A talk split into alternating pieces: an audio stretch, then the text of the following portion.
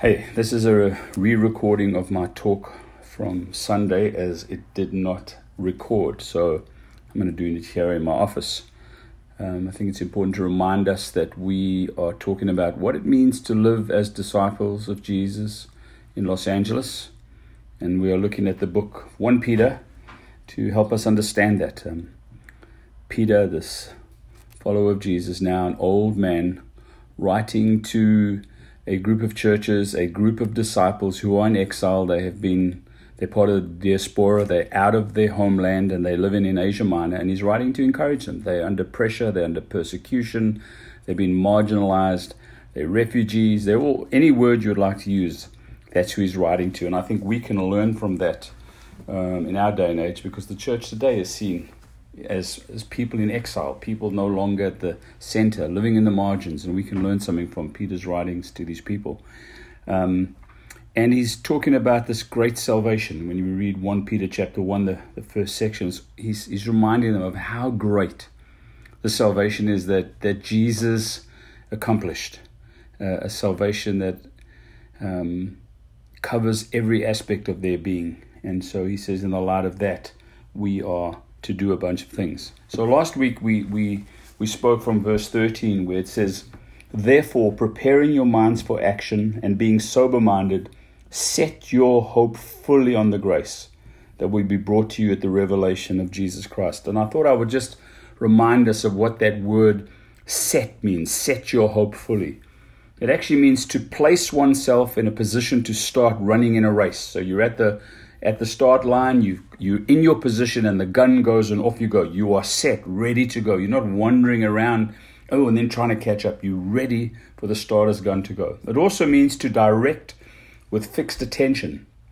So you have set your gaze on something in the future. You're looking at, attentively with deep, deep attention. Means that. It also means to place with care or deliberate pers- purpose and with stability. So, for example, trying to you're placing a ladder against a wall, you lean against a wall, you make sure it is set so you can climb up and do what you have to do. That word set also means to appoint or assign to an office or duty. So if you understand some of those and their more meanings, and then read it, therefore preparing your minds for action and being sober minded, place yourself in the position to get going. Fix your attention, your gaze on what lies ahead do what you're doing with care and deliberate purpose and creating a stability. The office that you'll be given, the place that you find yourself, do it well. And from that, you can get your mind ready for action. And then it led us into talking about hope and holiness.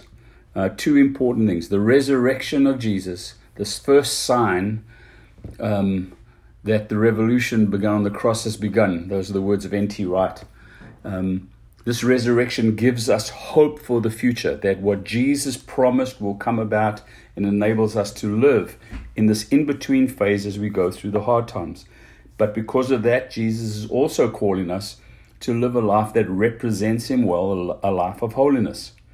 And so, as we read now from verse 17, it's like Peter is bringing a little more clarity to that, a little more understanding before he gets into the next two imperatives. One is love one another, and the other is grow up. But he, he wants to put us this little this little section. So let me read this to you um, uh, to help us understand. And if you call on him as Father, who judges impartially according to each one's deeds, conduct yourselves with fear throughout the time of your exile, knowing that you are ransomed from the futile ways inherited from your forefathers, not with perishable things such as silver or gold but with the precious blood of Christ, like that of a lamb without blemish or spot. He was foreknown before the foundation of the world, but was made manifest in the last times for the sake of you, who through him are believers in God, who raised him from the dead and gave him glory, so that your faith and hope are in God. At the essence, this verse 17, Peter's saying, if you claim to have this intimate relationship with God as Father, you as a son or a daughter relating to this father. This doesn't give you the license to live as you like and do as you like when you like. Um, it's saying that no, God is God judges impartially. Whether you're outside of his family or inside of his family, there's still a judgment that's coming for the way that you have lived. It's not about whether you're a son or a daughter or whether you're outside of that relationship. But there is an accountability to the way that you lived, and that the way that you live determines some things in the new heavens and the new earth in the future. So those who claim to be born again, to receive this new birth from God and the Father above, should actually live like like God's child. Um, and, and, and especially now that you're in exile and you live in among foreigners and you live in among those who are trying to judge you, live in a way that gets their attention and says, ah, these people are different. And at the essence, if the ethic of the kingdom of God is love, Love the Lord your God with all your heart, your soul, your mind, your strength. Love your neighbor as yourself, and we've already covered in previous talks who is your neighbor. And then to go in the Sermon on the Mount is and love your enemy. If that's the ethic, if we live a life of love, then we should find ourselves living totally in line with what Jesus expected of his believers. Um, Peter goes on really to say that if we don't live like that, if we live from our past understanding, firstly, what we're doing is we're denying actually the power of what Jesus did in the cross and in the resurrection. Uh, we're denying the value of that. And he says then we just basically are putting our attentions to this useless way of life inherited from our ancestors. In chapter 2, verse 9, he says, living from the place of darkness. Um, and so that place of living uh, the values of our ancestors, the Greek word that is used there is patroparadotos, means the ancestral way of life. And in all ancient cultures, and I think even in some of our cultures today, um, we esteem, we venerate um, the ancestral way of life. Those things that come for us through history and our family and our lineage and our culture, we lift them up as something beautiful. The Greeks did it, the Jews did it, um, we do it in the United States, we did it in South Africa. Every culture does it. But we see Peter, most probably the first writer, actually using that word in a negative sense. And he's saying, no, it's actually can actually be unhelpful to the ways of the kingdom and the ways that Jesus wants us to live. Um, he's basically saying, Would you surrender some of that stuff that comes from the past through your ancestral way of life, whether it's the worshipping of family idols, whether it's some sort of value that is so important to family, but it's against the ways of the kingdom, an eye for an eye, you know, the family feuds that happen. If this happens, you go kill their brother. And when Jesus called us to love, he's saying, lay that aside. Um, we need to reinterpret all of that through the history of ancient Israel as determined by Jesus through the death and resurrection that he did on our behalf. So I think it's important to then say, what are the implications for us today? Because we can say, oh, we're looking back 2,000 years ago. We can see these ancestral ways of life. They worshiped the ancestors. They made gods of them. They did all these things. What are the implications for us? I want to read from Joshua chapter 24 because it's a very, very powerful text. Joshua takes over from Moses and he leads God's people into the promised land and he helps them uh, to achieve what they needed to achieve, to get their property, to get their land. And now he's an old man and he's about to die and he's reminding them of the covenant and all that God's done. And then he lays this out for them Joshua 24 14 to 28. Now therefore, fear the Lord and serve him in sincerity and in faithfulness. Put away the gods that your, your fathers served beyond the river and in Egypt, and serve the Lord. And if it is evil in your eyes to serve the Lord, choose this day whom you will serve, whether the gods your fathers served in the region beyond the river, or the gods of the Amorites in whose land you dwell. But as for me and my house, we will serve the Lord. And just for the sake of brevity, be worthwhile to go read the rest of that text because he really begins to. They saying, No, we will serve the Lord. And he's saying, Well, you'd better. We're going to hold this to account. There's covenant involved here. Lay aside the foreign gods. But at the essence of the challenge, he's saying to them, Are you going to serve the gods from Egypt when you were there 400 years in captivity as slaves in exile and the, the the people took on some of the ways of Egypt. Are you going to serve those gods? Or are you going to serve the gods of the land you're living in right now? You've come into the promised land. There have been all the different tribes. Maybe you've uh, pulled some of their gods into your life.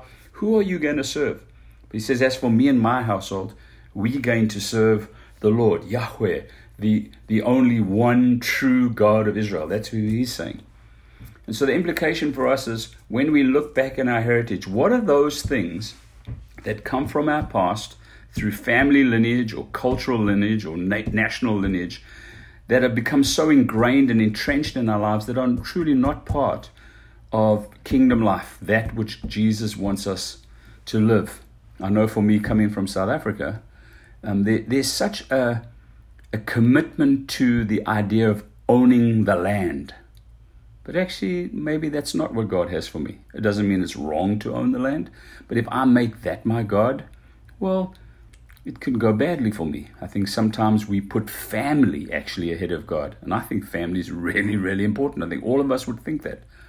But when we put family, when we put our children uh, above the, the things of God, actually things can go a little screwball.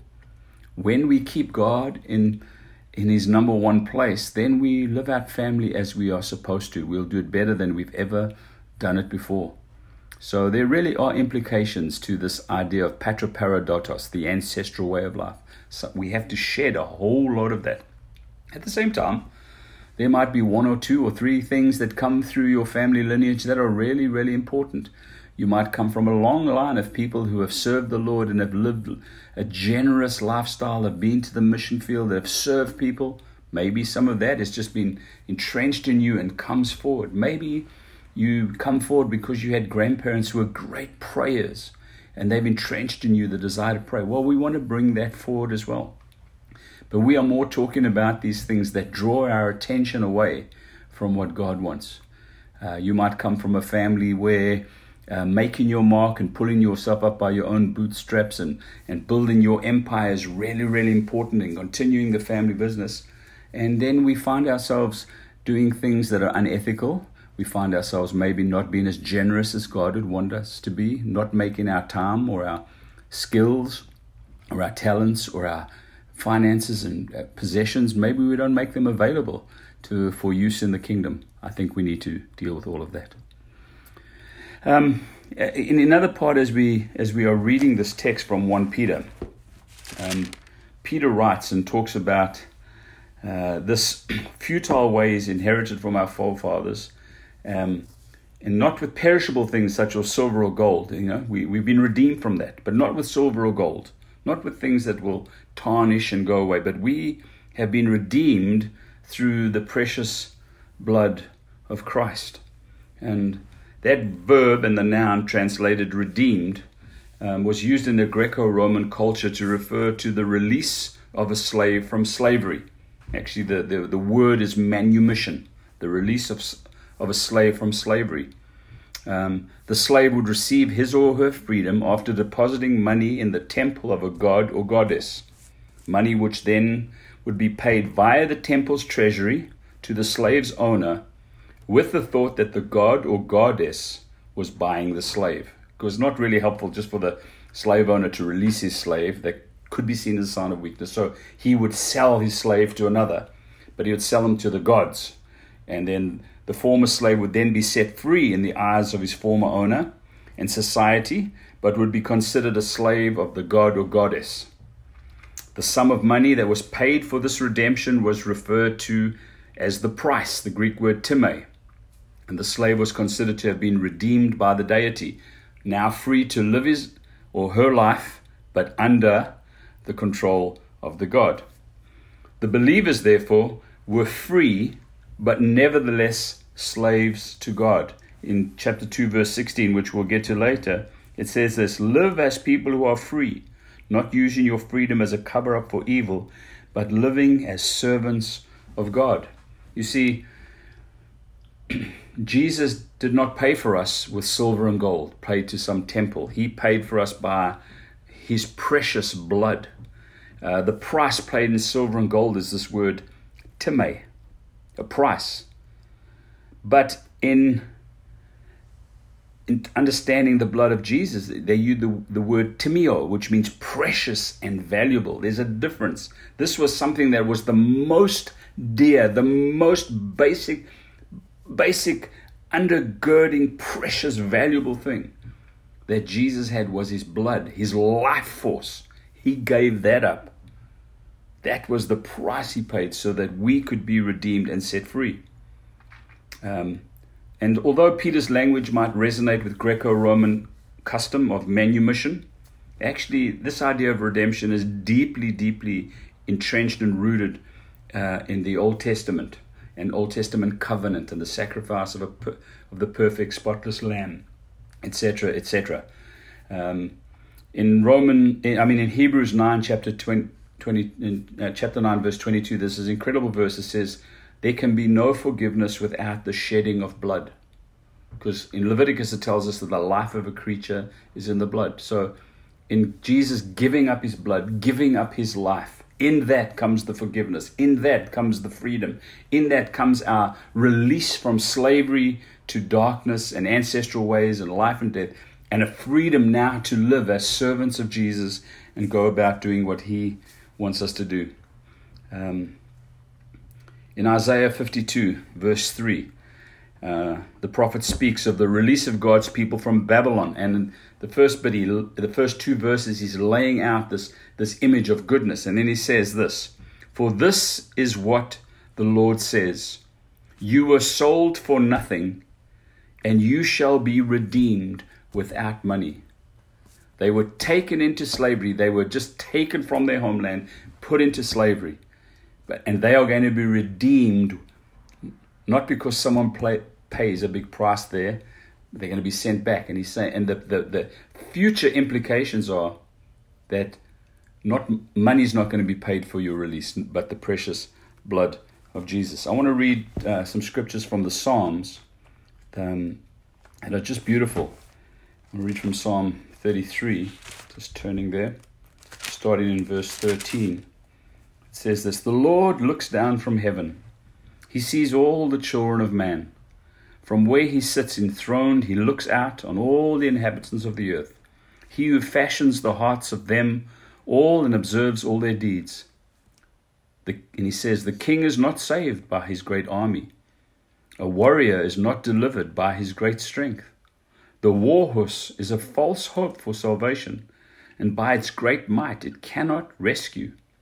Behold, the eye of the Lord is on those who fear him, on those whose hope is in his steadfast love, that he may deliver their soul from death and keep them alive in famine. This idea of redemption, this idea of coming into freedom in, in Christ, has really got nothing to do with how strong you are, how much willpower you have, how much cash you have, how much gold bullion you have stored up. It means nothing. It actually means that our, our strength and our natural abilities can never redeem us. Actually, it takes an outside force, it takes God intervening and us trusting in what He has done. Um, in Isaiah, another beautiful text, I want to read it as well, just to help us in Isaiah 55. Um, it says this Come, everyone who thirsts, come to the waters, and he who has no money, come, buy and eat. Come, buy wine and milk without money and without price. Why do you spend your money for that which is not bread, and your labor for that which does not satisfy? Listen diligently to me, and eat what is good, and delight yourself in rich food.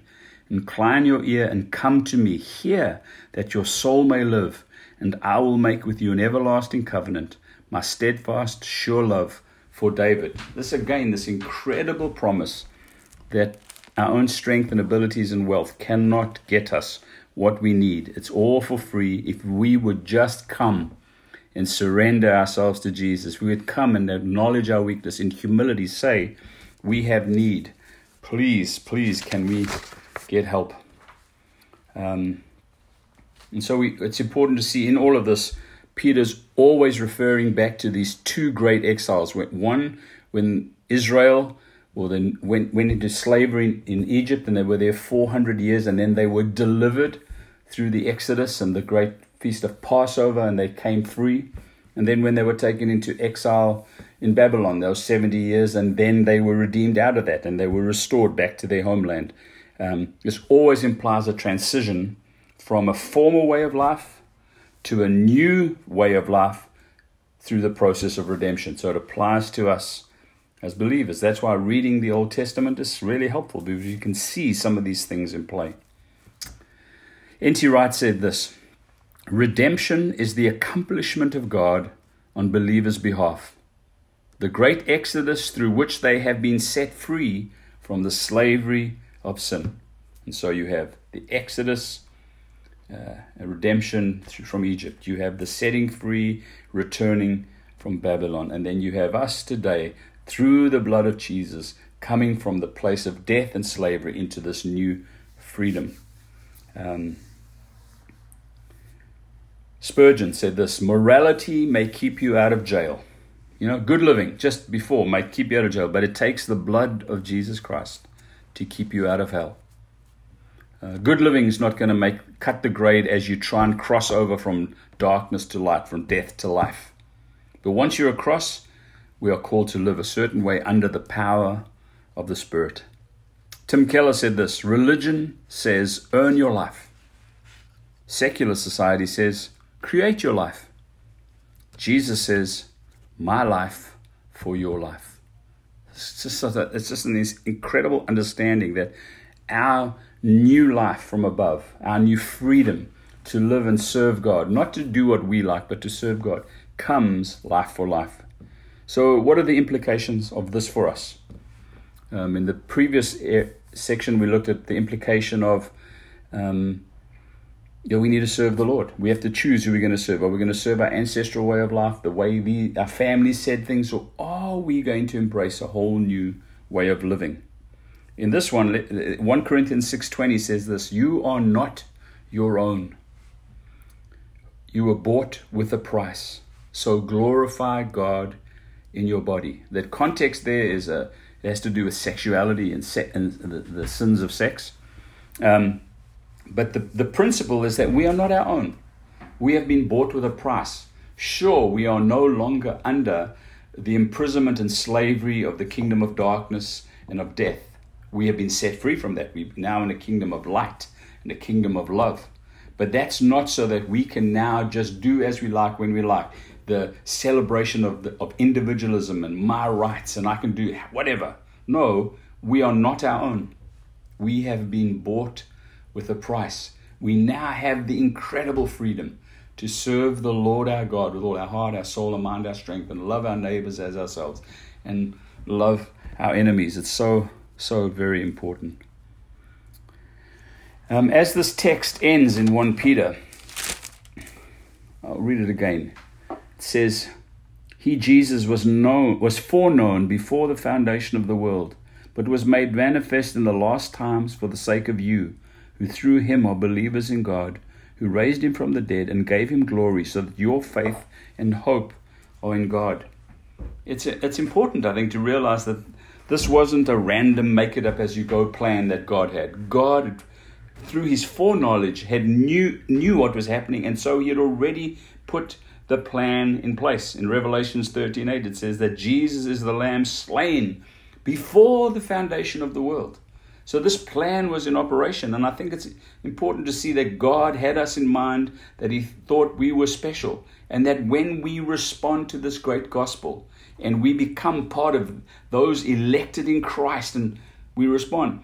He brings this word to us. He tells them, No, you are special. I already had this plan for you. And it helps us, I think, to strengthen us to enter into this new living hope that is based upon the death and resurrection of Jesus so that we can aim to the future, set ourselves in place, aim to the future, and live appropriately. Um, so, how, how can I sum this all up? I'll sum it up like this one, how you live matters. Don't, don't live randomly. Don't live uh, just from one experience to another. Set your mind, set your hope. Gird up the loins of your mind. Say, I'm going to live appropriately because of the freedom I have received in Christ. I'm going to live for Christ with my whole life.